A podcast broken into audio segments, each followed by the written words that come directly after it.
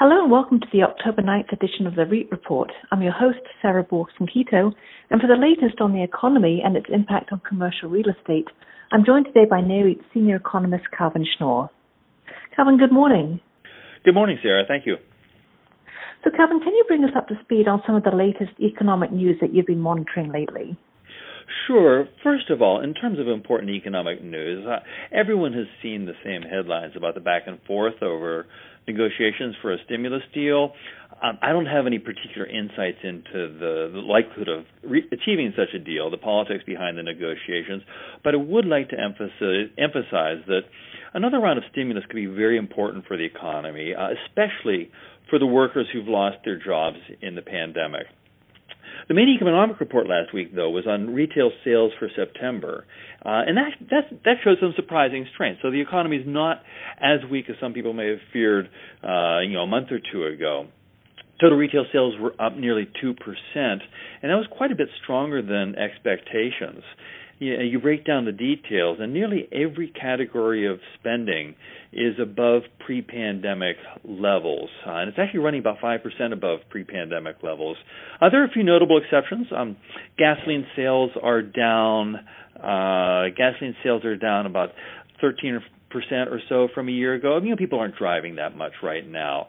Uh, restaurant sales are down 14, 14 and a half percent. Although the restaurant sales rose in in September, um, but partly that's because there, you know, we still have the warmer weather. Uh, that's probably going to weaken a bit in the in the near future.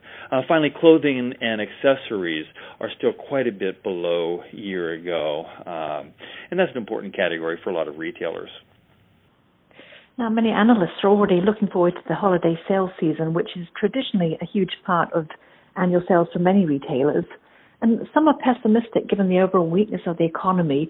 What do you think that this holiday sales season could look like? You know, we could see a surprisingly robust holiday sales season. Uh, we we could see increases in spending as much as five percent over last year.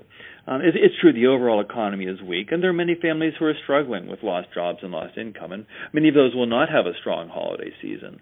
But the the vast majority of U.S. workers, of U.S. households, have continued working through the crisis, uh, but they're not spending money going out to dinner. Uh, they're not going on holidays. Uh, they're not spending money on entertainment, movies, going to shows. Uh, so we've seen them accumulating money in the bank, and this may be a good chance for them to spend it. I mentioned just a few minutes ago that retail sales are already running 5% over a year ago through September. So it's not a huge stretch for this type of growth to continue through the holiday season. And finally, Calvin, how did REITs fare last week? Well, REIT share prices fell a bit last week.